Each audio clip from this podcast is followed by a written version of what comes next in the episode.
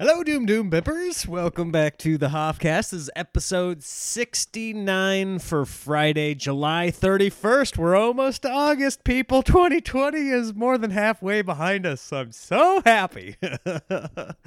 um, not going to talk too much here at the beginning because I got a great guest on the podcast, but I wanted to tell you guys we uh my my wife and I we went to her sister's last night and we had to take two separate cars cuz um I had to do a radio show, so I was like, oh, "I'll meet you there." So she took the kids in the van and then I had to take my father-in-law's car and meet her. So we met there and we had dinner and it was a good time. And then on the way back, I was like, "Hey, our uh, my old son goes, "Hey, Dad, will you drive us home?" I said, "Okay, yeah, yeah, yeah. I'll drive. Mom will drive her dad's car." And so we're driving, and I look down and I see, uh, I'm, blowing up her spot right now. Uh, I see like the family group text is lighting up my phone. I look down and I see, oh, it's coming from the car behind me, which I know my wife is driving. And I'm, and I, so I call her and I say, hey, what are you doing? Stop texting and driving. She goes, I'm voice dictating. You know these people that are never never wrong, never doing anything wrong. Like just knock it off, just focus on the road. And then she goes, "Oh, look at the sunset." I go, "I don't see a sunset." She goes, "It's over." Th-. And then there's like this pause. And then she I was like, "Where?" And she goes, "I have a flat tire." I'm, what? What do you mean you have a flat? T- I mean, I, I have a flat tire. I was like, what do you mean? She goes, I was looking at the sunset and I hit a curb. and and then I go, you hit the. I told you to focus. She goes, you distracted me. Yeah, I was. she hits the curb, the curb that I somehow five seconds earlier managed to avoid. She now you distracted me. Uh, not not the sunset she was looking at, not her uh, voice dictate texting, but no, you distracted me. So then we had to pull over and it, it's not my first time changing a tire. I haven't done it a lot, but it's a you know it's a new car, so she's sitting there going, "Okay, we got to change the tire." I said, "Yeah, yeah, okay, here we go." But we got three kids running around going, "What are you doing? What's oh yeah, the tire's flat." Just they're running out into the street. I'm like, "Get out of the street!" Like, "Hey, come on, knock it off." It's it's late, so the sun is down. Well, it was setting obviously, so it's getting pretty dark. Uh, we're in downtown South Bend and uh, now I'm changing my father-in-law's tire, d- knowing that he's gonna be like, "What the hell? I give you, I loan you the car, and you let her drive it. I let you the car. You're not supposed to." Sarah has a bad track record when it comes to driving. My wife, she, uh, her first year of having a driver's license now, she's been pretty good sense. Although I will say, anytime she drives with me in the car, we get into a fight because I'm like, "What are you? What are you doing right now? That's not the way you're supposed to drive." And instead of listening to me and ingesting it and learning from my expertise. she goes, "Don't tell me. I, uh, somehow I manage. Somehow I manage without you." I'm like, "Yeah, that's true, but good God, I don't know how at this pace." um. Uh, anyway, uh, oh what the hell was i saying? Yeah so I, we're changing the tire. I don't i don't want to oh her first year of driving she was in three she totaled three cars her first year of driving okay? Track re- record there. I think we're on my side with this one okay? Nick is the better driver. I think we could all say this is not a man woman thing this is not a mansplaining thing. It is literally a this person versus this person. Okay, he uh, has the better track record. Okay, when compared to me and her, she is uh, someone that never got drafted in the NBA, and I am uh, LeBron James. I am the Michael Jordan right there. I compared to her. I'm not the best driver in the world, but comparatively, I look pretty damn good. Anyway, uh, so we're changing this tire and uh, to South Bend's credit, a guy stopped. and was like, "Hey, do you guys need help?" And then I, speaking of Michael Jordan, he got the he he died with a stop like this. So I was like, "No, we're good. I'll get it."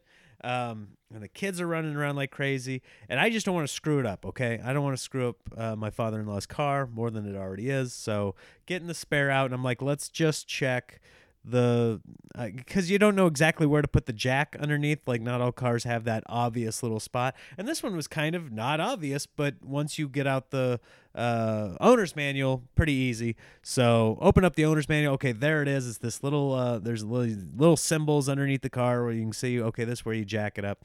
So I do that. It's actually pretty quick once you uh, once you get it going. But we put it on, and the whole time uh, we're just like, oh god, I can't believe this happened. And I'm I'm so glad it happened to her and not me. I'm so glad it wasn't me that popped the tire. Um, but there's a little excitement for a for a um, uh, what, what was last night? It was Thursday night. Um, so that, that was kind of fun, and he's he's cool with it. He's like, ah, it's all right. It just I, you know, we said we'd pay for it. We'll get the we'll get the new tire taken care of. So I'm doing that today. Um, but uh, I just thought it was funny how she she tried to blame it on me. People like always try to like, well, you did this. I would have never had this happen if you hadn't have been talking to me at the same time. And I'm like, okay, come on, come on now. Um, but I don't want to get too far into it uh, because we had a great guest on the podcast this week. Uh, comedian Danny Jolles, very funny. You can find clips of him on YouTube. He's been on Colbert. He was on the show My Crazy Ex Girlfriend. Um, very funny dude, and he just approaches joke writing from a real inspiring way. And we talk about it a little bit on here. And uh, so if you don't know who Danny is, go ahead and check him out. You're going to know who he is in the future. Check him out. Follow him on uh, Facebook and Instagram and Twitter. And when you do that, you know, tweet at him or send him a little message like, hey, heard you on the Hoffcast. Uh, excited to see what's going on there. I, I don't have guests on that I don't think are worth your time. So uh, please find him on there. And he drops a couple names on there that he thinks are worthwhile to check. One person, that Sam Jay, who has a uh, Netflix special coming out. So we like to keep everyone abreast of kind of the underground and what's happening in comedy and, and who to look for. Because these people I, I truly believe in, and Danny is no different. So, um, I hope you enjoy our conversation here. Um, we start kind of in the middle of something here, so uh, just just get your bearings right away. We talk about his podcast and and all that. So uh, enjoy my conversation with Danny Jolles, and don't forget to doom doom bip.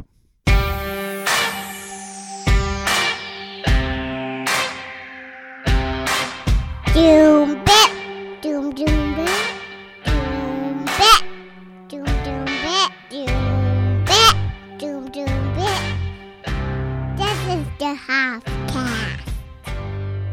What's the name of your podcast?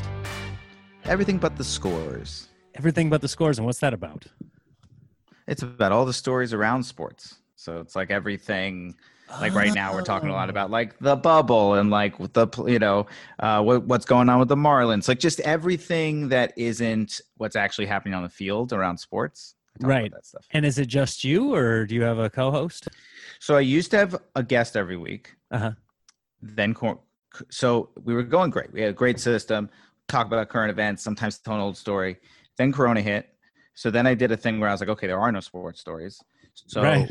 I'm going to have a guest on and we're going to go back and tell an old story. Okay. And that was really fun. Then Black Lives Matter happened. And I was like, okay, I stopped the podcast for a month because I was like, I, I just don't even know what to say.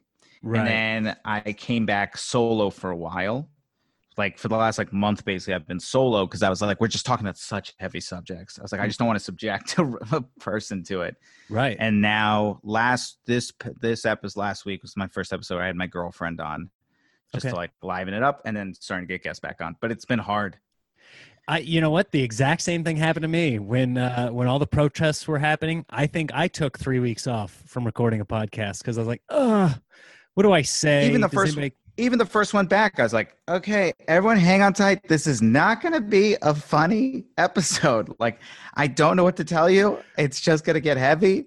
We're going to talk about Kaepernick, and I'm going to go over it one more time. We've talked about it before, but here we go yep. again. Yep. I dedicated one whole episode to it. And I said at the beginning, I said, hey, if this is the first episode you're listening to, don't. Just turn it off and go to the next one. Like, if you don't care this about is... my thoughts on this, go and this is gonna be long. It's gonna be annoying. Oh, it's and I felt it's... Ter- and I felt bad for my loyal listeners because they've heard me talk about like I've preached.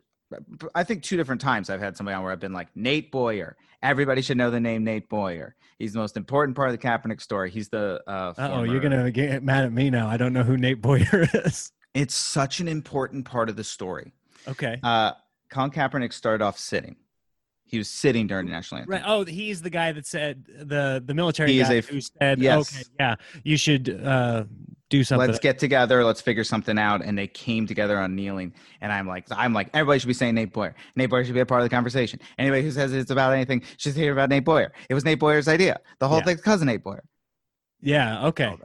All right. So I knew who he was. I didn't know his name. Yeah, yeah, yeah.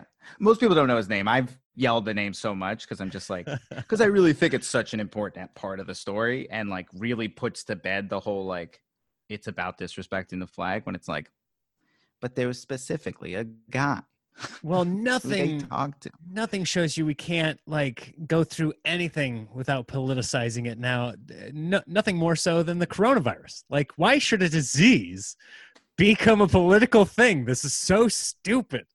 It's wild. It's wild. I, I it's the stupidest thing I've ever been I've I've ever watched at this point. I've hit a level of like I don't even know. I I was telling my girlfriend I've entered like a horrible place where I'm just like, second this vaccine comes out, I'm getting it, and then I don't care anymore.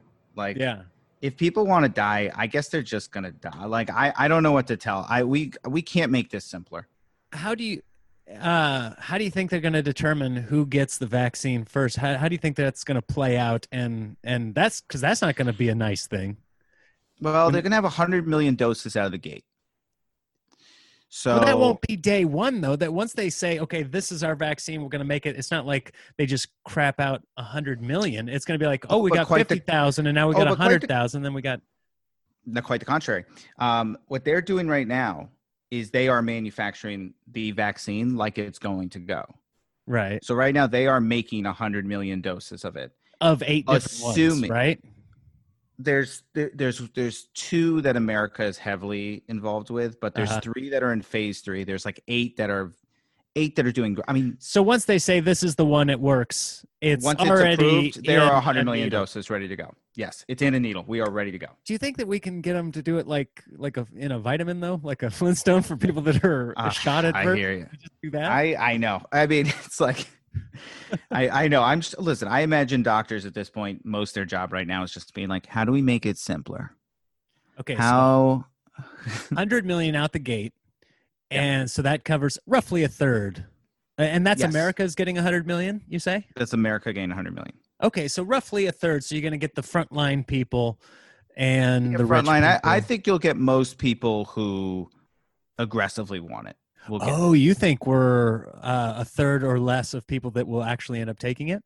Oh yeah, I still think we're. I still think we have a massive issue with getting half this country to get the, to take the vaccine. Really? See, I think once you say, "Y- listen, you're not going to be able to do these things until you take it. Don't you think? They're trying to take our rights. They're trying to do this. How are you going to prove I did or didn't take it? We're going to be right there. Yeah. you know, uh, this vaccine, it seems fishy. I'm not sure about the vaccine. It's just going to be a whole thing. and, and I'm not saying they won't inevitably give in, but uh, they will be slow. So the first 100 million are going to go. I think, it's going to be, some people who- leftovers. Yeah, yeah. I think there's going to be plenty of people who are like, I'm not sure. And there's gonna be people like me who are like, literally, give it to me now. Give it to me twice, just in case. Give it to me twice. I want to go. I want to be able to live my life. I'm done. Yeah, yeah, but so uh, now this is the thing that I'm confused about, and uh, part of it's because I'm stupid, but uh, also nobody's ever explained it to me. Now, when they talk about the anti-vaxxers, right, the people that say we're not getting this, and then they say, well, that's dangerous for the rest of us because uh, typhoid's making a comeback or whatever, but it can't make a comeback on the people that have the vaccine, right?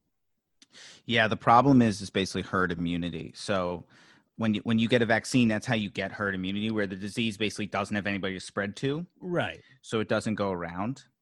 And if people stop taking vaccines, then it has enough people to go around. Like COVID, if not enough people take the vaccine, my understanding, and let me be clear, I don't really know what I'm talking about, but I've read a lot in the past. You couple sound like you know what you're talking about.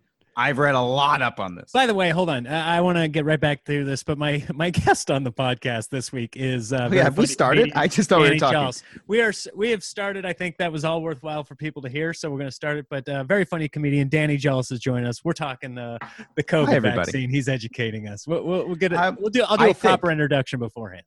I But think, okay. but the yeah. So the key to vaccines is basically if enough people had the vaccine, like if with COVID, if everybody, if if if COVID has to spread around for it to be a real factor. If the COVID has no nothing nobody to spread to, see the NBA bubble as a perfect example. Uh-huh. If it either can't get in or everybody there, it, nobody's it it it doesn't work in that world. COVID doesn't exist there. COVID doesn't exist in New Zealand right now because there's just not enough COVID in there, and it's not there aren't enough places for it to hop to. okay. So in theory, if everybody gets a vaccine, it doesn't have places to hop to, which means it can't spread as much. right. But if people stop getting the vaccines, then all of a sudden typhoid or whatever can start spreading because nobody has the vaccine against it, which means right, it just but the becomes people that do disease. have the vaccine are fine. We're not worried about it like transforming It- and all of a sudden, well, now it's typhoid part two, and now I'm yes, in theory. I mean, it, vaccines aren't 100%. You can still get the flu vaccine and get the flu. yes. So it's like, ideally, if everybody just did it, we kind of just don't have the problem. We don't like to test it with like, you know, just because you have a typhoid vaccine doesn't mean you want to like run around in in typhoid pool or wh- Right, wherever right. typhoid lives. You, you know what I'm trying to say? Uh, uh, so that's my understanding is like, you know, you just vaccines are important for that reason because you want to just make it very hard for the disease to spread. If the disease can't spread, it dies, and then Right. we live our lives. we can hope so. We can hope so. When was the last time you were on a stage? Uh, it was the it was the Wednesday before everything shut down. I mean, I will say I had a great last show, which I'm very thankful for. Yeah. So my last memory was opening for Rami at the Improv. It was packed. It was so fun. I felt, you know, I was I I had a I was on an incredible tear the last like month before Okay. everything shut down. I was really heating up life wise and career wise. It was a very exciting time. This, you are the person uh, I feel sorry for most out of this. yes and no. I at least built some momentum that hopefully comes back. You know, we've tried to stay positive, but yes, I, I was hot. I was feeling really hot. I, I booked something. I I had that show with Rami. I was felt great on stage. I had this. I have a new joke that was. I just felt so good about it. It was so like important. I was so excited about it. And then I booked a show on the Wednesday that was supposed to film the next week, and then potentially continue from there. And I was so excited about that. Um, and then Friday show's gone. When you say show, you're talking about a television show.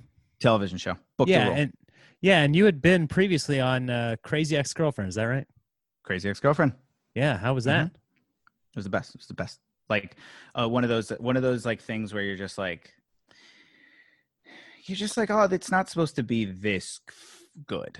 Like Oh, really? nothing's yeah, nothing's supposed to be this fun and exciting and and be welcomed by a cast like that that has no business treating me. Like I mean, it's, it wasn't just a cast; it was a cast of literally the most talented people on the planet. They all were singer, dancer, actors, like true Broadway talents who Right. also could film and TV act.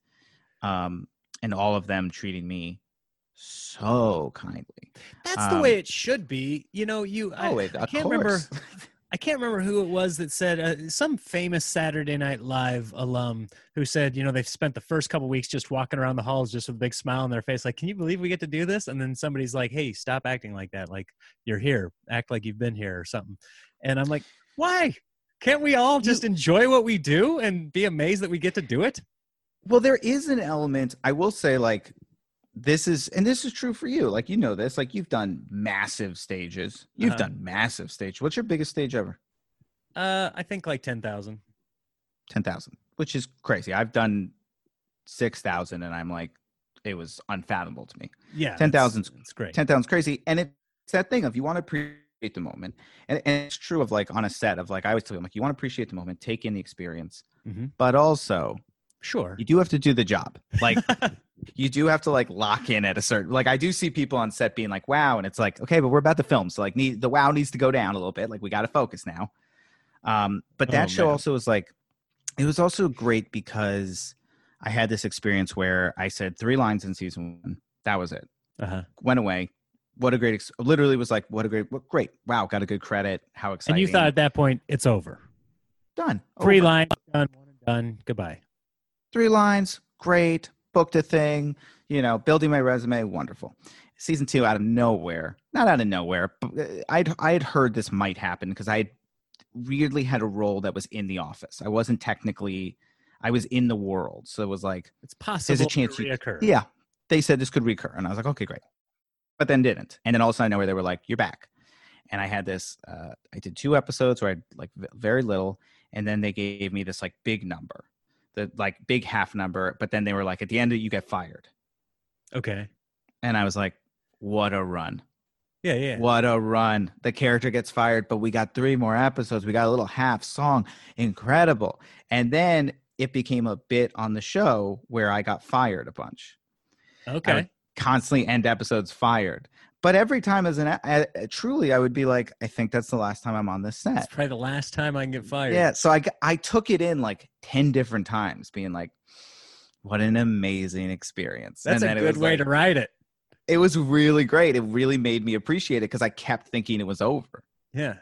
You're like For- Brett Favre, retiring Yeah, and coming back and retiring. I kept walking up back. that set being like, good seeing y'all. What a treat. You know, thank you. And it was like next week, like, how are you? Can you believe it? Didn't back. you give me like 10 hugs last week saying I'll miss you oh my gosh. And then they finally got rid of the firing bit. I think just solely because it was taking a toll on me as a human. They saw it was hurting me. they were like, this kid's going to lose his mind if we keep firing him. He can't take it anymore. He Oh, can't take man. it. He's losing it. Well, that's great. But it was the best. Yeah, no, That's I really wish I I really wish I had more like interesting complaining stuff to say about that show. no, no, I I- like the good don't. stuff. I like the good stuff. That's what this is about. This podcast, you know, we can complain too. We can do our fair share of that. That's funny. Oh sure. But uh, I like I like hearing the positive stories. Oh yeah, I've had a. I mean, I, I've really had a. On the whole, I've been very lucky. I've worked with a lot of really great people out here. Yeah. I've had like very nice, positive experiences. Most comics, I'm not a drama guy, so most comics don't include me in drama. I'm just never involved. Yeah, that's a good I'm place to be.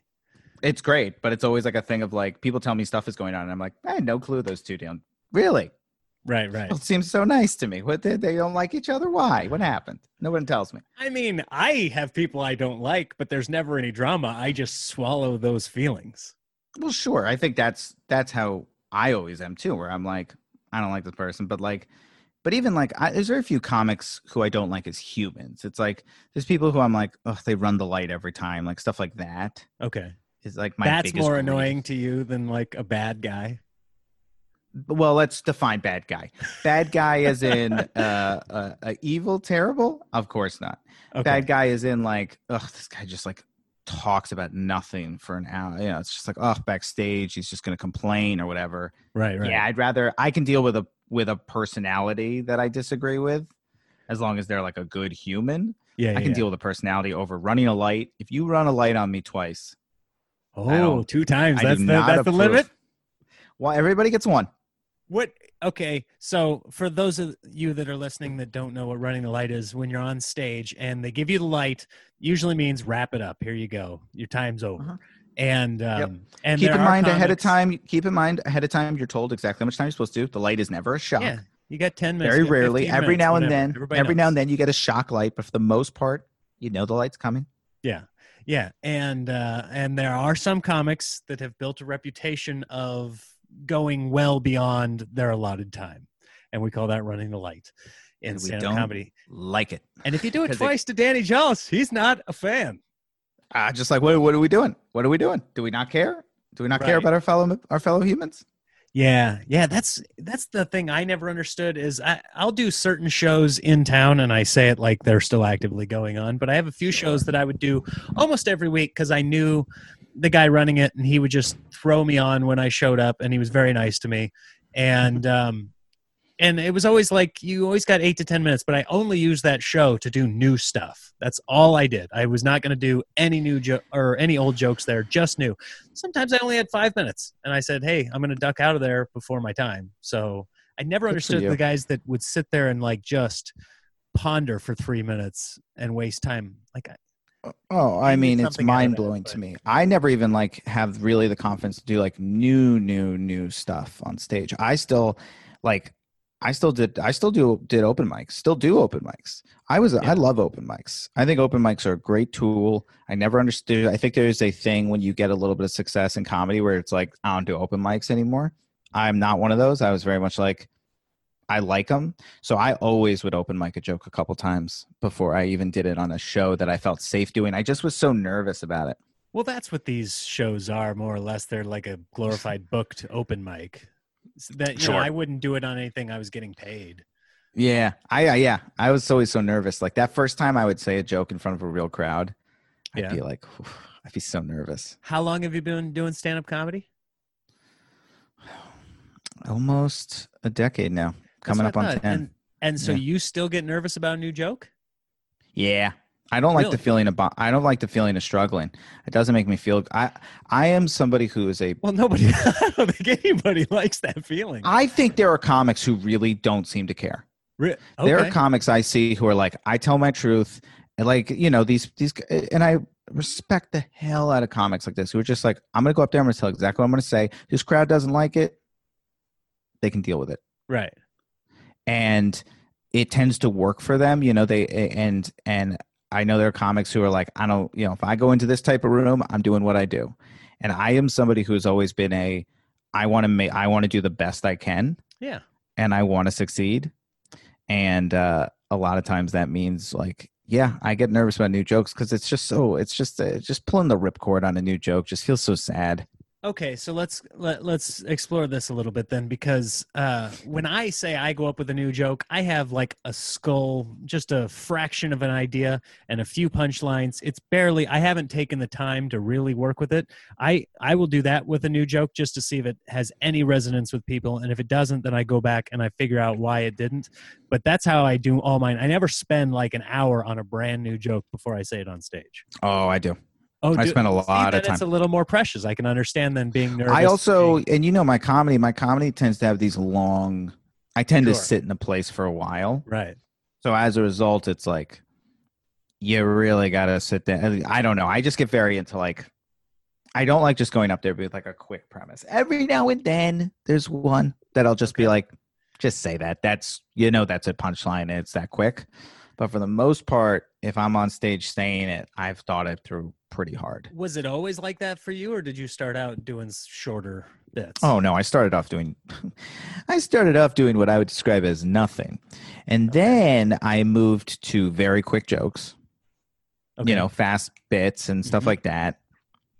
And then I just sort of naturally, you know, it's how you do a comedy where like you just kind of slowly start the only way to find your voice is to just do a bunch of voices you thought were you and you realize they aren't and you know slowly i started like so i started in new york and so in new york it's all punch set up punchline set up punchline set up punchline at a certain yeah. point it, they're very set up punchline set up punchline which was great for me because i came from a theatrical background Okay. so it really broke a lot of my like actory shit that I was probably doing out of the gates. Um, they broke that of me, but then I started like, oh, I like staying it, you know, and I like and I like callbacks, you know. I also did sketch, so I was like, oh, if you can do a callback, that's so exciting. And I started like doing that, and all of a sudden I started doing these longer rants, and then I had my first like long rant bit, and I remember being like, that's what I do that's that's where you felt at that's that's what I do. That felt that was like I remember my first rant bit being like, "Oh, I don't know any." I that felt so uniquely me, and not like another comic I was just impersonating, which is basically what you do the first Yes. A couple years. You're just Yeah. impersonating comics you like, being like, "Is that kind of how I talk?" And then you're like, "Nah, it's not how I talk."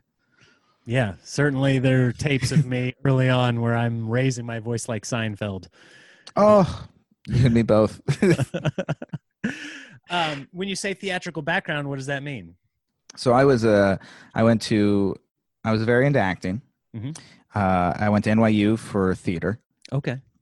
So I had a theater. I was in New York because I was getting a theater degree. Are you from New York? No, I'm from Virginia, Virginia. Where in Virginia? Fairfax County. Fairfax County. Why? That's a southern thing to say The county. like nobody I else don't know. lives in counties. Well, it's even worse than saying like McLean. It's like I have to go with the at least the county. There's a chance somebody knows it. Okay. okay. It's not a big place. Small town, Virginia. small, small town, not the smallest. I, I've always said like I came from a town that like just isn't any of the things you want it to be if you're telling a story. Okay. It's like it's like came from a small town. It's like eh, it wasn't like small town. That's not that's unfair to put on it. You're like suburban. It's like it was a little bit more spread out than suburban. You know, it's like it's like it's like it just was uh, it was just like a little bit like Like we had horse farms, but like you could get places. Okay. You know, you you could drive to DC pretty quick, pretty easily. Gotcha. Okay. So then you went to NYU for acting, and then at NYU what point did acting. you start the comedy? I started comedy, so I was I was at NYU. I started interning at the Upright Citizens Brigade Theater. Now closed. I was- Is that right? Close? I mean, I don't know what's going to happen with it. The New York one is closed. That's what I heard. Okay. Yeah, yeah, New York is dead. R.I.P. But I cleaned the shit out of those toilets. Uh, are we allowed to curse on this podcast? Sure. Oh, good. I don't because I'm I'm I'm a good person. But you you go right for it. I'm just Well, kidding. I curse. A I'm a little bit. terrible human. I curse a little I- bit. It's, it's a PG-13 podcast. But You're I. I know, yeah, I know. You're very. I know you're you're clean. You're good at that. I had know. Jimmy Shubert on the podcast. Okay, sure. So Okay. that, so I'm not I'm My not audience is not grounds. turning off the radio. They may have to like put on their headphones or something. I promise everyone I'll try to keep it down. Uh, I, uh, but yeah, it was a. I went there. I started. So I did. I done stand up. Sixteen was the first time I ever attempted stand up. so I Oh, always was like two. I would say two to five times a year. I would do stand up. I'd be like, I hate this, and I'd stop. But then I did improv. I did. I started doing improv. Then I got into Hammerkatz NYU, which was a sketch group there. I started Okay. doing sketch comedy, and then I started doing stand up for real last, and was started starting to flirt with it more and more, starting to get more into it, but still doing the other two, and was further along with the other two because I've been doing them longer right. and then at a certain point and then uh i right as i was graduating and this is a fun story right as i was graduating so when you graduate with a theater degree you very quickly realize that hollywood doesn't work it doesn't really have like a system it's like right. You can't just be like, I graduated. Can I come yeah in? you need a you basically very quickly it was like oh if you don't have a connection you can't audition and if you can't audition you can't act right. so it was like I graduated and I was like, oh, I'm never gonna work. Like there is just no way to work in this town.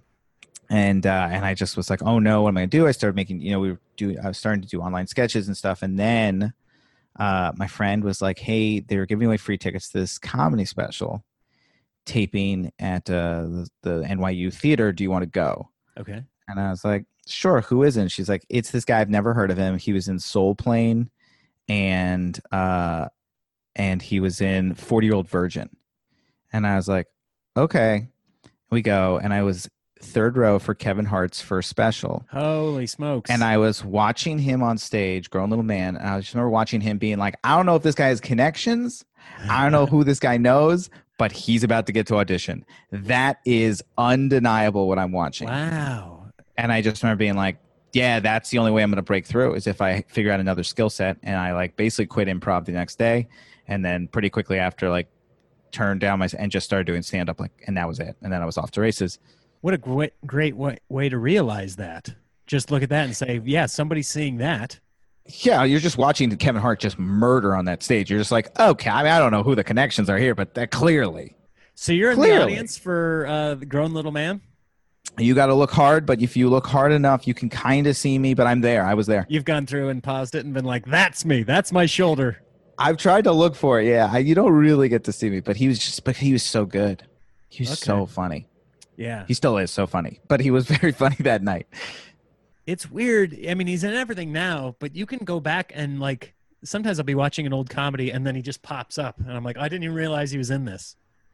Oh, he was. I mean, he was. I mean, at that point, he was in Forty Year Old Virgin. All this. I mean, it was one of these things where my friend was like, "Hey, he's done this, this, this." I was like, "That kind of sounds familiar." Like, I, I guess. But then you just saw him do stand up, and you're like, "Yeah, And now he's a mogul. clearly." That's so funny. It could have been somebody that was just mediocre, like especially when they Oh. were giving away tickets to, Oh. to his special. It could have been somebody so mediocre you could have watched it and it would change the whole trajectory of it. Oh, like, and guess- let's be clear: the story has grown as Kevin Hart has grown. Because at first it was like, "Oh, I saw this thing," kind of made me realize that. it, Like, didn't even. And then, like, very slowly over time, it was like as Kevin Hart became the biggest star on the planet, me being Right. like, "That was this. That was the thing I went to. That was him. He's really come come through on my prediction." wow, that's incredible. The uh, the first time I ever saw stand up was in DC. First time I ever saw it live with my own eyes was in DC at the Improv, and my family was on vacation. I was in high school where my family was on vacation, and everybody got to pick one thing they wanted to do, and it was my night to pick. I said I want to go to see stand up comedy, and we were lucky. It was like it must have been like a Sunday or something, and they had a comic hypnotist. Otherwise, I don't know if I don't know if they would have let me in. I think I was only sixteen. when- Yeah, I was gonna say, how'd you get in? I uh, remember trying to see Brian Regan as a kid and getting rejected. I remember we went because my little sister could go too. She's two years younger than me. Can you hear the piano upstairs happening? I can't. I said that. I can't. You cannot hear that. you- Good. No, I cannot hear it. I can clearly wanna hear one of my up. kids just taking their finger across the keys, and it's right above me right now. I mean, All right. Well, I guess if you can't hear it, that's good. I can, I can clearly hear it. But listen, you got a little background music. It's good. it's the first time I ever saw stand-up comedy was there, and I've always wanted to perform at the DC Improv. I even hit him up, I think, in like January, because I have got certain clubs that I'm like, I, I gotta, I gotta do that club. And so in Uh-huh. January was the first time I ever did Comedy Works in Denver, which was amazing. Amazing. And uh, then I was like, all right, let's keep crossing these off the old bucket list. And I, so I was like, telling my manager, I want to do DC improv. and she hit him up, but that was right before everything fell apart. It's so sad how like because I was like DC improv. It's so funny how like the things that used to make clubs great are now it's like a huge concern because at the time I was like, man, I've done DC improv, and the thing about DC improv that's so special is when you're on stage. I'm a five eight on a good day young man, and I can hit the ceiling You can with my touch the ceiling. It's, it's so tight on. It's so like the Venice low- Underground, you just reach up and touch yeah, it. it's just so tight, and I just was like, it's such a good room, which sadly now makes it a cesspool for disease, but at the time was so cool. Well, if they survive, I've got to do it. I, I got to go, even if it's just like on amateur night or what. I have to go do that Yeah. stage because I just like made a in my mind. That's the first place I saw it. I got to do this stage. That's so funny. Yeah, I did. Uh, I mean, that's where I grew up was in that area, but I never got to go to DC Improv until I was like an adult. Yeah. But we we saw Brian. Brian, I loved Brian Regan as a kid, and so I saw Brian Regan at like a community center. Okay. like big th- big stage uh like things like that but that was it yeah you have to go to like it's hard as a kid hard as a kid to see stand up they really make it tough on you Well, that's why when I hear these guys that started when they were like, like you hear the Dave Chappelle started when he was whatever he was, 13, 16. And even you, you said you did it a couple times, 16. It's like, yeah but i was basically sneaking in i mean wow because ah, it was open mics and i was doing open mics Sure. you know i was just like so i remember i did uh, this place called wiseacres which was in the bottom of a, a hotel in tyson's corner i mean it was just like a terrible it was like Okay. looking back at it i'm like oh i basically experienced the worst version of an open mic Mhm. but I remember loving it. I mean, I thought it was so cool. I was allowed there, Right, right. but it was so felt- scary. But I also there was just such like, you know, stand up's very scary when you're not a part of it. Once you're in it, you realize everybody's like, for the most part, very very sweet Mhm. and very just driven. But from the you know, I totally get that feeling young comics have of like from the outside, it seems incredibly closed off and intimidating. And I remember feeling that way, being like, oh, this is not, this is not good. Now, I may have to cut this part of the podcast out, but uh, I remember the last show that you and I did together was at that uh, Dave Williamson Brewery show. I forget what Oh, the name yeah. of it is. And I remember we were standing back, and I watched you go on stage, and I'm wondering, I'm curious if this is the joke that you were talking about that you said you were really excited about that was really coming together. Uh, and I can't even remember the subject matter, but I remember sitting back there going, man, he has connected all of these things that are not connected, but you took this parallel and you just assimilated it to something completely different. I forget what was it. Do you know what I'm talking I'm about? That's why we might have to cut it because I'm just rambling now. Well, no, I- I'm trying to remember because I remember what was I doing at his show? I was, I remember I did that show specifically because I was trying to get something on tape. Yeah. Yeah. I remember you Uh, had the camera. Yeah, yeah, I had a camera, and it was like the worst. It just like that night in that room didn't work. I the show. I don't know what joke I was doing there. I don't think it was this joke. The joke I was very excited about is about uh, a show your work joke about. Uh, That's what it was. It was the was show it? your All right, work. showing your work. Okay. Yes. Yes. And I remember watching that right there, and I wasn't sure how long you had been developing it. This may have been was this February or something like that? February, March. That's when I was trying to get it on TV. I was desperately trying to get it on TV right before all this happened because I was like, this I joke is please. I remember seeing that on TV. joke and thinking that joke is a great one for television and it just works and it's poignant right now. But then I Yep. was at the same time I was in awe. You know when you see somebody do a great joke that you're like, oh, try to kind of reverse engineer how did they get there? And I remember just sitting back there in the back of the room going, how did he know to put it that way?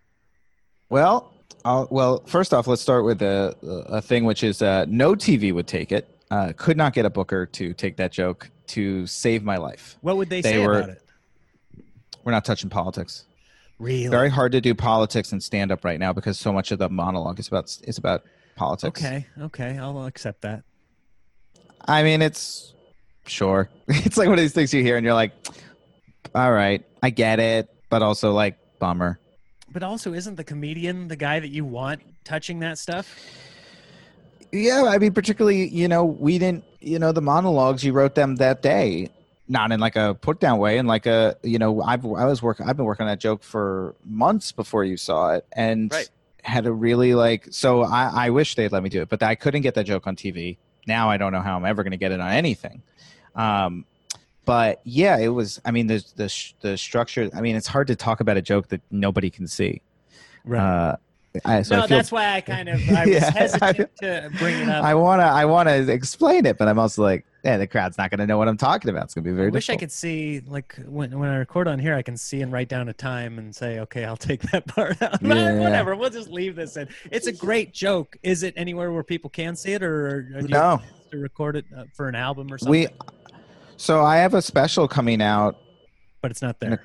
soon, but it's not in it. It was It's new. It it. was past it was after the special. Yeah, yeah. Well, that special's going to be worth seeing anyway because you're very funny, regardless. Thank you all so much, but- funny. That one, But it was still ex- you know, it's like pre COVID, I was like, this is the joke that's the cornerstone of the next special. Like this is Yeah. the joke that's gonna like, you know, how exciting to put out a special and have a new joke come out simultaneously that isn't even in the special that I think is even better than anything in that special. right. And then uh, now it's uh, just a joke I occasionally say on Zoom. yeah, it it stinks. I was supposed to record a new album in May at uh, the Skyline in Appleton, Wisconsin, which I, I I like that club. I think it's I think it's great. There's something. I've never done it. It's oddly shaped, and the bathrooms are right next to the stage, which is odd. Classic. But I've never Yep. had a bad show there. They just pack them in, and they just uh, it's a good laughing crowd. You know, anything. I love Wisconsin. I love clubs. like- I love clubs where where they just they're so well run that they're like, we'll get people here. Yeah. Don't worry. Yeah. Like you you draw like help us out, but like we'll get people in these seats. Yeah, that's And- and- and a- should be.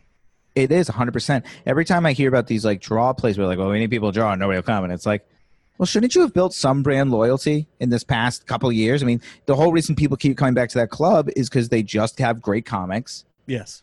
the whole beauty of a comedy club to me and it's the reason why like when this is all over i will say because i used to end every podcast saying go see live comedy. Just go see live stand-up comedy. Don't worry about seeing me. Just see any live stand-up comedy. Is once you go to a comedy club and you have a great time you can go back the next weekend. It's a new show every weekend. Right.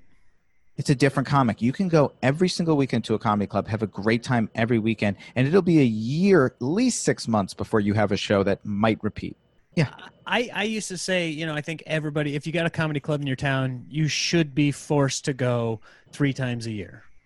Just, just three, once every four months, just go and don't, don't worry about who it is. Like, go see your favorite too, but, and support people that Yeah. you like. But, but just go see the random person because I, I, I sometimes wonder about those clubs that have the the draws, quote unquote draws, uh, but they're not necessarily great comedians. You know, like the people that maybe they've seen on TV or in movies, and then they go thinking, "Oh, this is uh, oh, my internet conne- connection's unstable."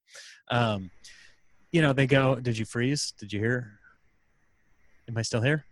i was for i was i'm still here but i good. Okay. watch- okay. But then people say, you know, those are the names they're going to recognize when they go to the website. Okay, July 15th is going to be this guy. Oh, yeah, I've heard of him. And then they go to that show and then they go, oh, stand up comedy's not good.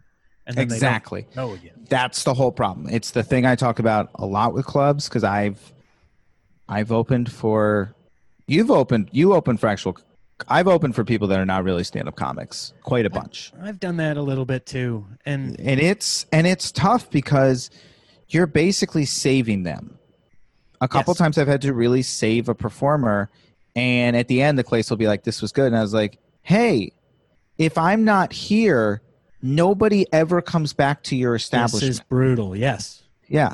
And by the way, they still might not because I couldn't save the entire show because it wasn't my show. I got paid 300 bucks and I carried this thing.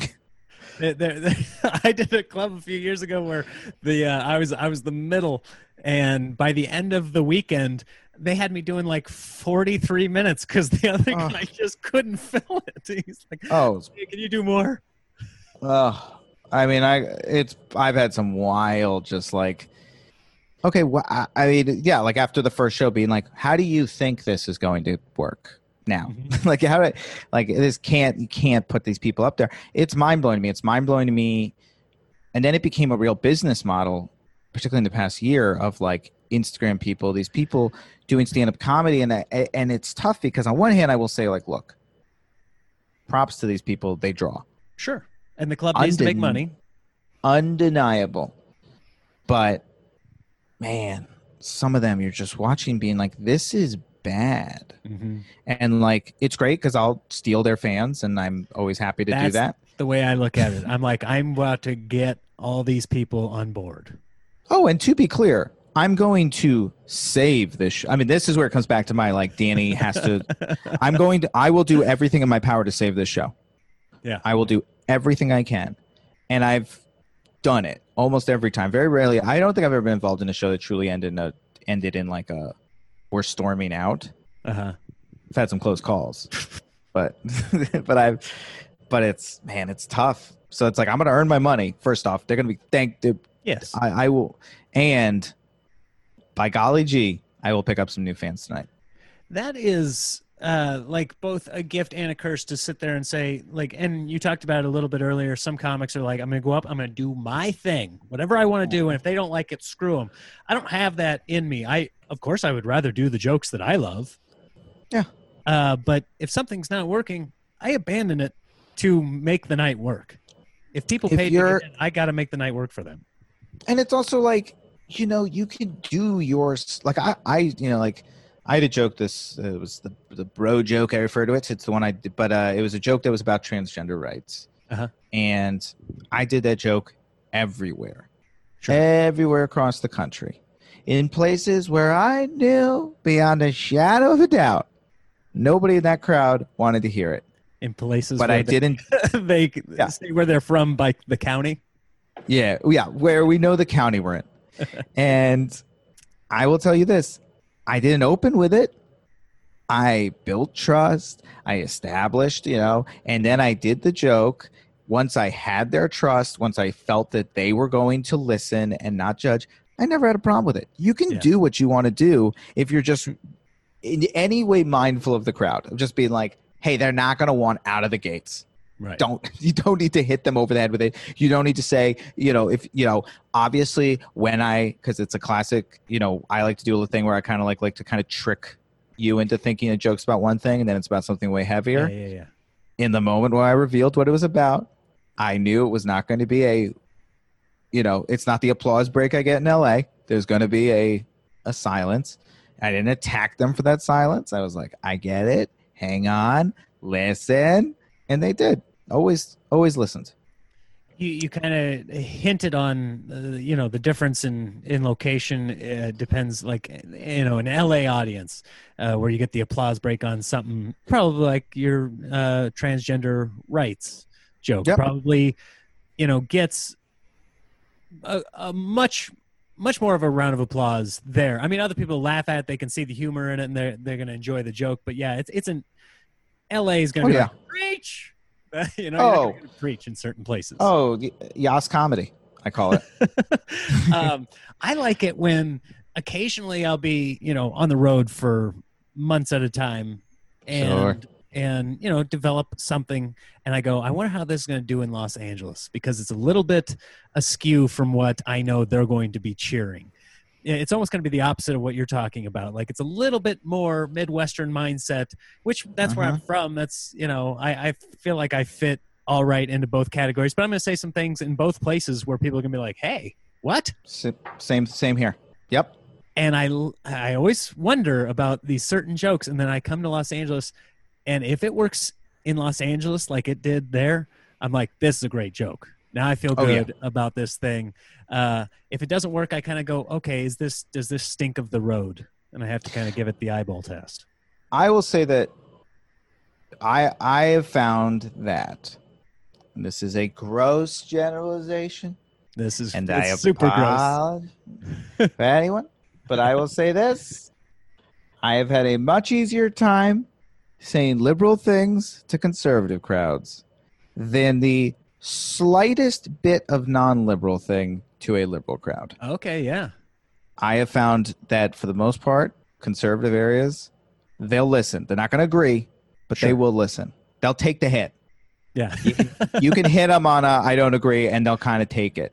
right. In LA, man, you have to be so if you if they think you're attacking in any way Mhm. their way of thinking, you it's really hard. You really have to like and and I'm always like I started anticipating in the in the uh, one of my favorite parts of the show your work joke is me when I do it in LA. There's always an applause break at one point, and I go, I could be lying, and I, and I and I built it around knowing every time I say I believe this thing, they're going to applaud, and then me being like, Why are you cl- applauding right now?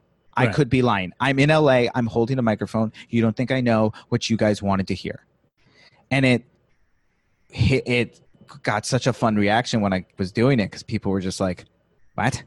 Wait, Right. what? like, like, wait, what? like, like they thought like they just did it because that's what they, you know, they just it's yeah, you know. And then when I'm like, "Don't do that," right. you know, you guys keep applauding people, and then we find out years later they're monsters. Like, don't just trust me because I'm in LA. You don't think I know where I am? Like, wait, ask me. And that's where like the joke came from, but it was partially based around like that thing of like this Does that ever make it weird then moving forward? Do they ever get like do they get over it every time when you say that? Or are there times Yeah. when they're like now we're not I, I, I, I button it with You like a little like yeah well I do like a little like couldn't I just be a politician? where I where I say it on stage grab walk off stage grab my rich friend. I'm like what do we really think? That always gets like a little laugh kind of okay he's he's joking.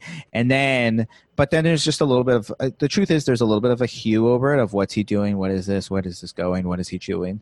And then when I do the the first beat where I really say you know this is where and i go there's like a bad thing i go now 2006 and that's like and i go back to the board and i really reveal what the joke is at that point right. that always there's a release because they sort of felt attacked and then they're going oh first off he's so much more going after himself and then secondly like oh he's doing a thing this is good and they sort of but it's nice it's almost like you build a little tension Sure. I, I I have found.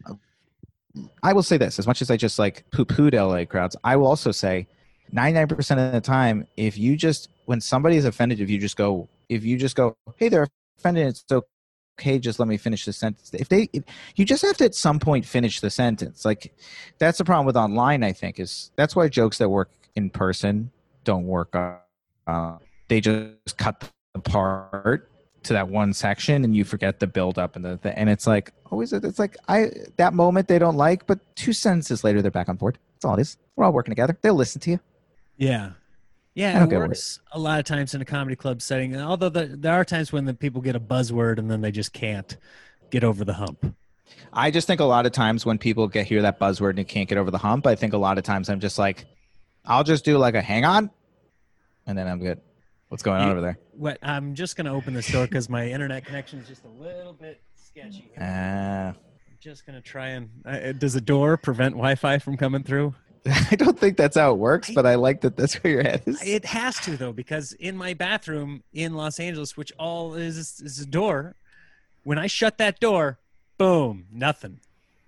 But if I if me- I've got the door, let me open- say this let me say this i don't know okay, I don't know the. re- I do not know. I don't know the science. I can't imagine doors are an issue. Do you think we're ever going to pay for all these signals that are going through our heads and all around our bodies, the Bluetooth, the Wi-Fi? Not like most people do. I'm a big conspiracy theory guy, but I, I that stuff. I don't worry about that as much as the the tracking stuff. Oh, that, Track- that's not even a tracking us. conspiracy theory. That is 100% happening. Right. But how they'll use that that that I listening to us like that stuff I'm much more on board for. As far as the rays, I, I just think you'd have the thing is, the people who work in the center of those places would be having such.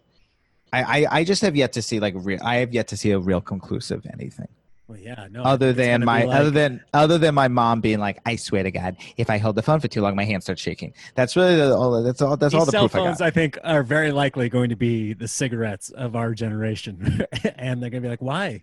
Why is Grandpa still holding that up to his ear? Doesn't he know that?" And we're going to be like, "I'm addicted. I need it." Wow, I it's an think that's what interesting prediction. I think Interesting. Are you I- Are you a conspiracy theory guy? No, I am not, and I don't think. no, I, I I don't trust the government, but I'm not a conspiracy theorist. sure. At this point, I think not trusting the government has just become uh, quid pro quo. well, that's is that how you're supposed to pronounce that, or did you think just say a- it funny? No, quid, quid pro quo. Everybody says that way. Uh, what did you just do? That's it. just messing with you. I'm goofing Well, I with thought with your theater acting, you had something. You're like, actually, it's theater. you. Peter, say quid pro quo. Why? Why is theater sometimes spelled with an re at the end? I don't know because the theater people like to think they're better than others. Is that like It's the just the way the- Queen's English? I think so. I think it's like literally like a Queen's English thing. Okay. Yeah. So There's we- no good reason. Theater people, let me tell you, I spent some time around some theater people. They can be pretty difficult at times. Yeah, I Which on my again is website what one made- time I had theater ER and somebody like wrote to me this mean thing like if you have any respect for that place you will change it. Oh yeah. Oh, let me tell you, they get it. That's again what made Crazy Ex so crazy was was all these theater people who were awesome, yeah. who were like so cool to be around. Have you ever seen the movie Lemony Snicket, Jim Carrey's? I Uh, sure have. It took me a a while to realize that that's what he and his little cronies were. They were a pack of theater nerds and that's what they were doing that's and it made the movie so much more enjoyable for me when i realized that all this overacting was because he was in this acting group What a hidden gem that movie is. do you think so i Yes. like it but i question my my taste I think I. no, I think that I feel the same. I've I think he is so funny in that movie. I think it is like one of the funniest. Like he is. Anytime you can let Jim Carrey just be crazy Mhm. in like a in an understandable way, it's just like perfect. yeah It's so fun. That movie is such a good time because of those characters. He does like five different characters. It's like, yeah, sign me up. yeah i just watched with my kids i watched sonic the other day and it's I haven't seen it. Is it good? it's not great it's fine Mhm. it's not great but he's great in it like he plays He's- the bad guy and he does what we loved jim carrey for in the 90s You, if you release the Jim Carrey, he will deliver. he has lost it a little bit though huh i, I, I Oh, love jim I, carrey I will. I. I will. Uh, I. I. I will. I'll talk about it off. I'll- off podcast. Off podcast. off podcast. Okay. all right we won't- we won't He's a very. ni- I will say this. I. I know that he is a very nice guy who I think is very intense in his art, sure and uh, I think that is. I think the majority of the things I've. I will say. I haven't heard a lot of. Without going into some of the things I've heard, I will say that when he is not doing his art, I've never Yeah. heard anything negative about him. When he's seems not doing his art? Like when he's not acting or creating or in some way, like I think he's a very intense performer, and I think sometimes that leads to things uh, well that yeah I've that heard andy about. kaufman documentary alone. Yeah, I mean, Andy Kaufman documentary is wild, everybody. But I've never heard anything about him off. okay. Set. You Yeah, know, like I think he's a genuinely good human who I think is just very intense and has a method. I went to the I I studied the method, You- Um, method acting method acting, okay and that's what you were into at nyu Yeah, but method acting isn't supposed to do that. You're not supposed to lose yourself in a per like it's not I at least the way I was taught it's it. not that extreme You're not supposed yeah, no, you're not supposed to be eating dog piss cuz your character once did it. It's like I I don't understand where these where that comes from in an actor and I don't understand how it's pot cuz also acting is so technical when you actually do it. right Like have you acted for film and TV at all? Uh-huh. Yeah. So you know it's like you're doing scenes where it's like you're walking, you have to hit, you have to sit in this exact spot in this exact way, or the framing's off. You have to look here, even though the person you're acting with is actually over there, but it doesn't work for the eye line. So you're looking at like a red X over here. It's like it's all technical. It's like this notion of like I completely become the character, and I can. Okay, it's like you can't. You have to look at a red X when you say the line. Like there's just no way you're that lost in the character.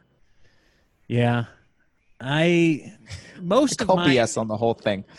I don't know. Uh no, I but I have a hard time with the technical aspect of it. it and most of the times when I'm so doing hard. a commercial or something, I just have to just those things aren't there. It's so hard. I mean, that's the thing But you're aware acting. of them because you have to. Yeah, that's weird. You have to do them. Well, it's one of the. I mean, I listen. I went to NYU for four years. They never covered it, and I don't understand why every acting class the first two times isn't like, let's talk about, let's talk about hitting a mark. Let's talk about. If I could teach an acting class tomorrow, it'd be like, let's talk about hitting a mark. Let's talk about acting to an X. Let's talk about uh, doing a scene. One of my biggest scenes in Crazy Ex, I did to two PAs holding a camera, holding Mhm. sides. One of my biggest and proudest scenes because the actors had to be somewhere else. And so it was 2 p. Literally me acting my guts out to. That's a very good point. And it's like, and and they weren't, and they were over here, and I had to look over here. It's like that's just what it is. Like Yeah. you just acting is technical. You have to be really technical. so you, they were just filming from like over their Yeah, they were just- so they're just stand-ins or something. No, they weren't even stand-ins. They were. I you was couldn't see them filming, at all. You couldn't see them at all. Okay, and they were reading sides to you and giving you nothing. Giving nothing. Nothing. Eh, You know, have you ever read with somebody though, and that they're like they're the person reading the sides opposite you, but they're giving too much? Have you ever had that? I have. I mean, I listen. I've had a lot of. I've had every audition nightmare you can imagine. Uh, it's one of my specialties. Uh, yes, What's- I've definitely had some. What's the worst had audition you've had? Commercials tend to be the worst. Okay. Commercials tend to be like incredibly debilitating uh, because they're so quick and they can be so like specifically sad sometimes. so it's like I remember I did one where it was like they were like, "Okay, you're an improv performer.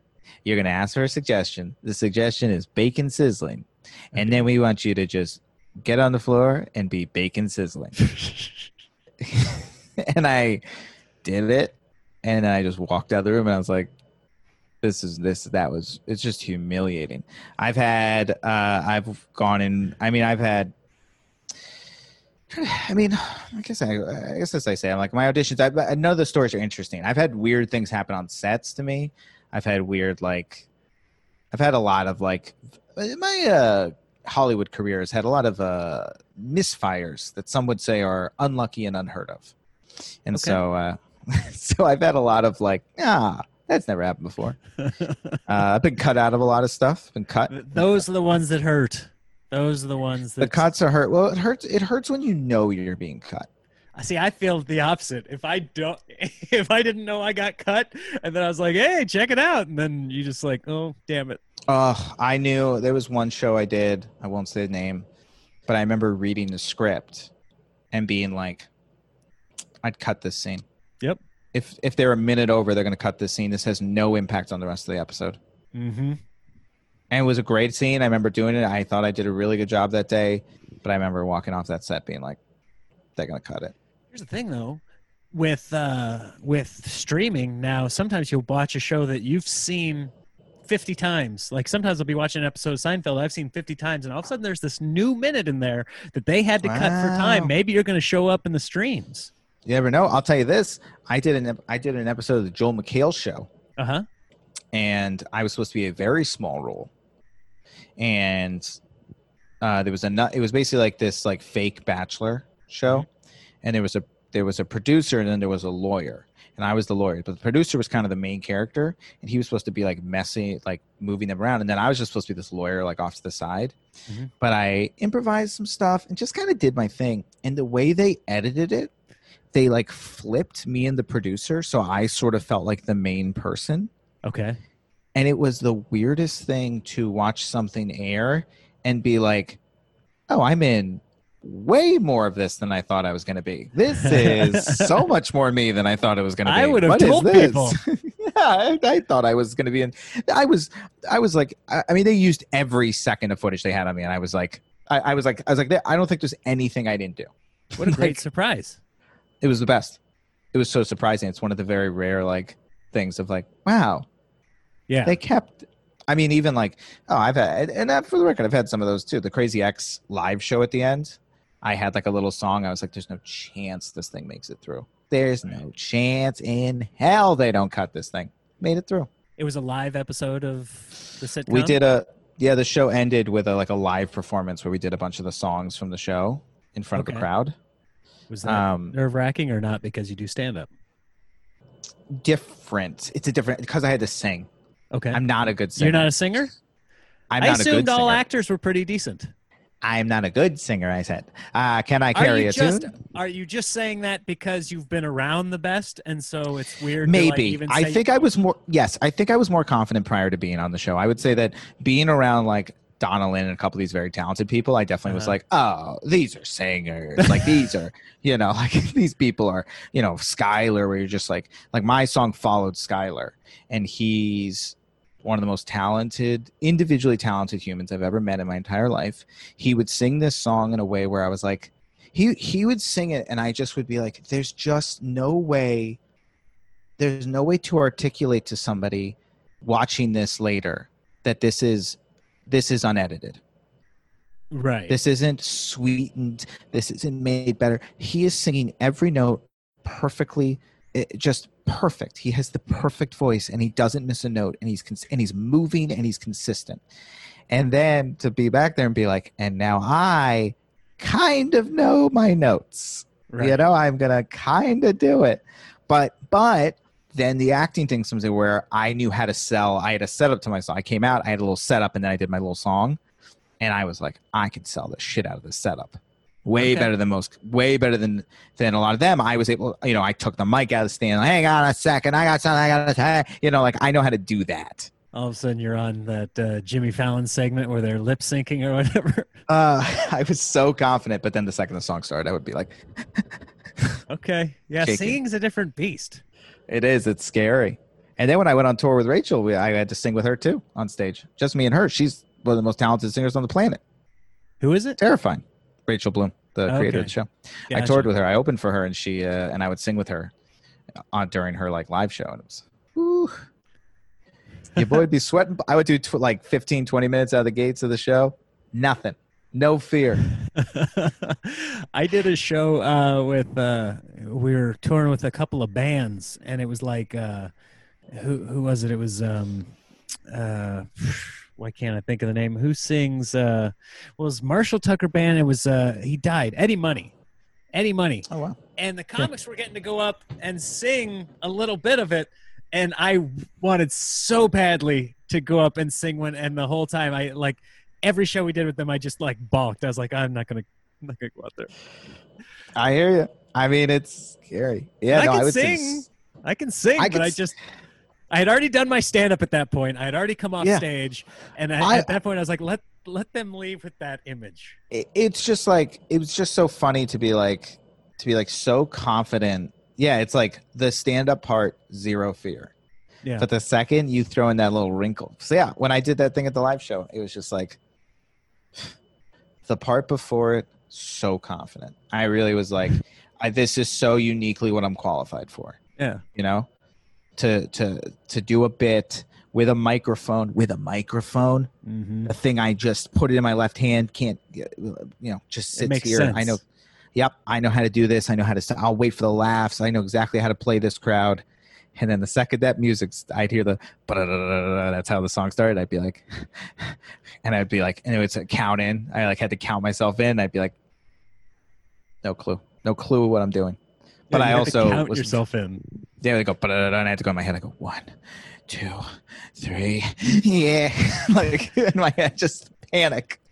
All right, so we, we just have a few minutes left, and then uh, I'm going to let you go. But um, I assume with uh, the acting thing, is that that that's your love, or has stand up taken over it, or is it 50-50? I think, but I got to tell you, I've never, I, I consider both my loves. Okay. I I consider stand up equal to, if not more. But the truth is, is there's no reason to choose between the two.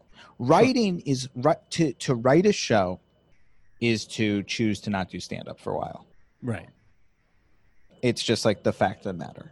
If you're gonna if you're gonna write it, write on a show or write your own show, anything writing, Long hours stuck. in long hours, you can't do stand up. I can act and do stand up for the rest of my life and never have to choose between the two, from what I can tell. That's nice. So nice. I, i've I've never felt a need to have to choose. Okay. Were your parents always supportive of it? Since I, I No. no. no, of course not. You went to Um, NYU for acting. They didn't see the writing on the wall. Oh, but buddy, I had to get a double major, And the other side is political science. political science, which leads to if everything else falls apart. They just said that. Yep, they just were like they were like you cannot be a theater major, and I was like, well, what if I got a second major? But what they were you like, going to do with okay. that? Oh, I don't know. They just wanted us. They just wanted a real major, so I got them a real major. I literally went into the guy. I literally went into the guidance like guidance office first week, and they were like, I was like, I want a double major, and they were like, in what? And I was like, you tell me. Literally, what is the easiest thing to to what has the most transferable credits? Yeah. And it was like political science and like t- language and like one other thing. And I was like, and I like, I was just like, I kind of find politics interesting. sure. Sure. I And bet that's what that I did. helps though with your stand up, especially writing kind of the way you do. It does a little bit. I'll tell you what it does even more, honestly, is that it helps. It's a nice little, tr- uh, little, little card to pull out of my back pocket if I need it. Okay. because the truth is is like uh no i'll tell you where it helps a lot it helps with me understanding studies i can read a study hmm which helps a lot with particularly like the news the way it is right now where you really have to like I just figure out what's real I just got myself in trouble today. I, you know, everybody these last few days was posting that one lady that was talking about uh, uh, hydrochloroquine or whatever it was. sure And people Yep, were posting, yep. they're like, look at her. And then they're like, actually, she's a witch doctor or whatever it was. She believes demons come in and have sex with you, and that's how you get yeah, yeah, yeah, yeah. alien dna. Uh, Alien semen. so people were having to walk back that. Luckily, I didn't step in it that bad, but there was Yeah. uh, there was a um, a Newsweek opinion piece written by a Yale professor of epidemiology, and I like did a little bit, and he's like saying, "Hey, this can help if caught early. Like, do it. Like, and he's here are the studies that show that." And I kind of like I posted that on Facebook, like, "Hey, this seems like maybe it's decent news." And everybody's like, "This not good news. You're perpetuating lies. You're a piece of shit." Uh-huh. I'm like, "Oh God!" And then Yeah. like, I looked, and one lady posted something. She's like, "Actually, it's been debunked or whatever." And I just finally took it down. I was like, "I can't. I don't know what's real anymore." So no need- it's really hard oh I need I, you I, to tell me. oh it's fair i, I do I listen i studied it i know how to read a study and when i tell you that i'm like even with hydro because like with that medicine to me it seems like there's no conclusive evidence that it helps you know it, it there's no clear evidence but it has helped some people Right. so there is some evidence it works. It doesn't seem to be across the board. It certainly doesn't seem but i've also entered a place of like i i, I look you want to take it go ahead and take it. Like i i, I don't care anymore. Like it, it if the this is so this is a joke i'm working on right now but basically like nobody listens to doctors and we haven't for a while Right. and it's very funny with this whole mask situation people being like why aren't people listening to doctors and i was like nobody's been listening to them Nobody's this has been for de- this is a this is a decade old issue have you guys been eating well for the past go in. decade Pregnant Yeah. women wouldn't go in with a birth plan if they were going to Yeah. listen to their doctor. Yeah, people, nobody nobody listens to doctors for a decade now. We have not been listening. We don't eat the way they say. We don't exercise. Nothing. And all of a sudden people are like, but they're saying it's like, yeah, we don't do that. We don't.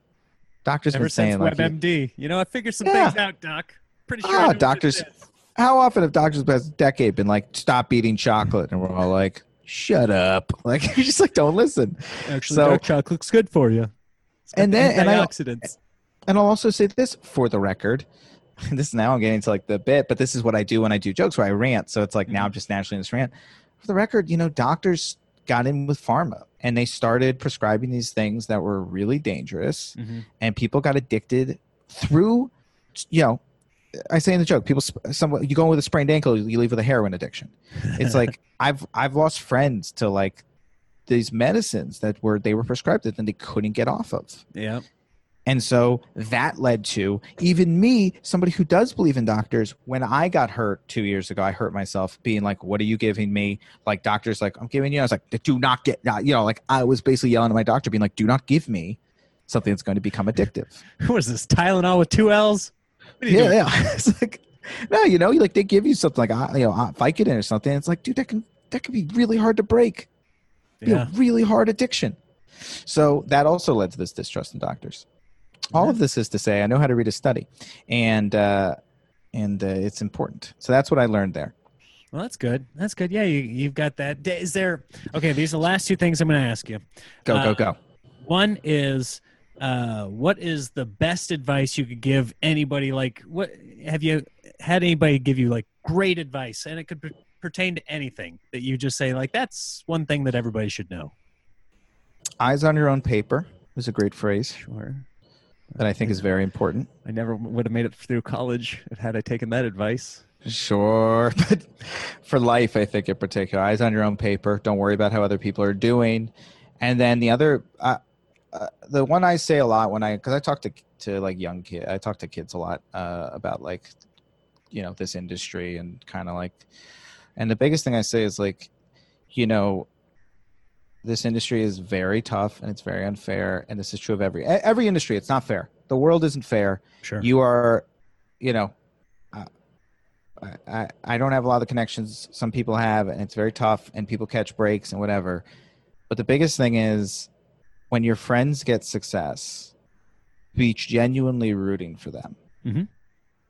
and don't become bitter because if you cannot become bitter uh, and you can really root for your friends your friends will root for you and they will help you get to where you need to get to. I would say most of my career has come from like rooting for a friend and them helping me out. yeah, that's great advice. No. Genuinely root for your friends. Yeah. Awesome. And it takes practice. It takes practice. It's hard. It's hard. I struggled with it early. Like it's hard not to eyes on your own pay. You know, just be like, they got this, and I, I like I was on that same showcase, and they get signed. I don't get signed. Like it's bullshit. Right. And like if you can just duck that, it's uh, it's great. Well, that leads Really me help. right into my last question, which is just uh, if you could give somebody who you think deserves a plug right now, somebody that you think deserves a shout out that maybe is recognition. Who who is that, and what? Let's put them out there right now.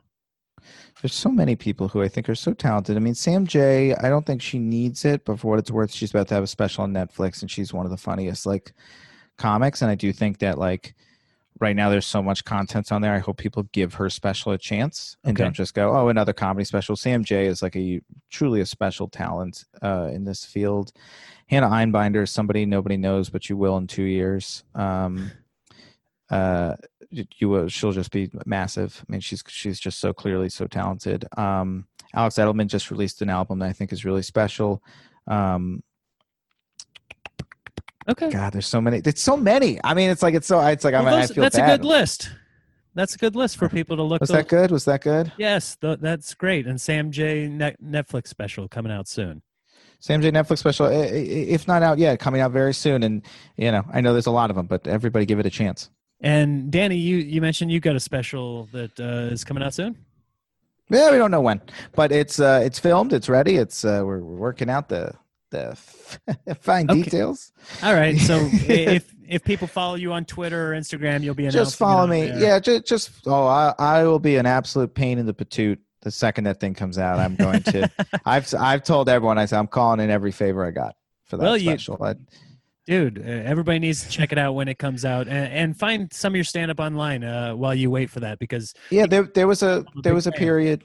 I appreciate it, buddy. I I there was a period uh right before all this. I was releasing a clip once a week on Instagram. So if you follow me on Instagram, there's a lot of uh IGTV stand up clips is it just Danny Jolles?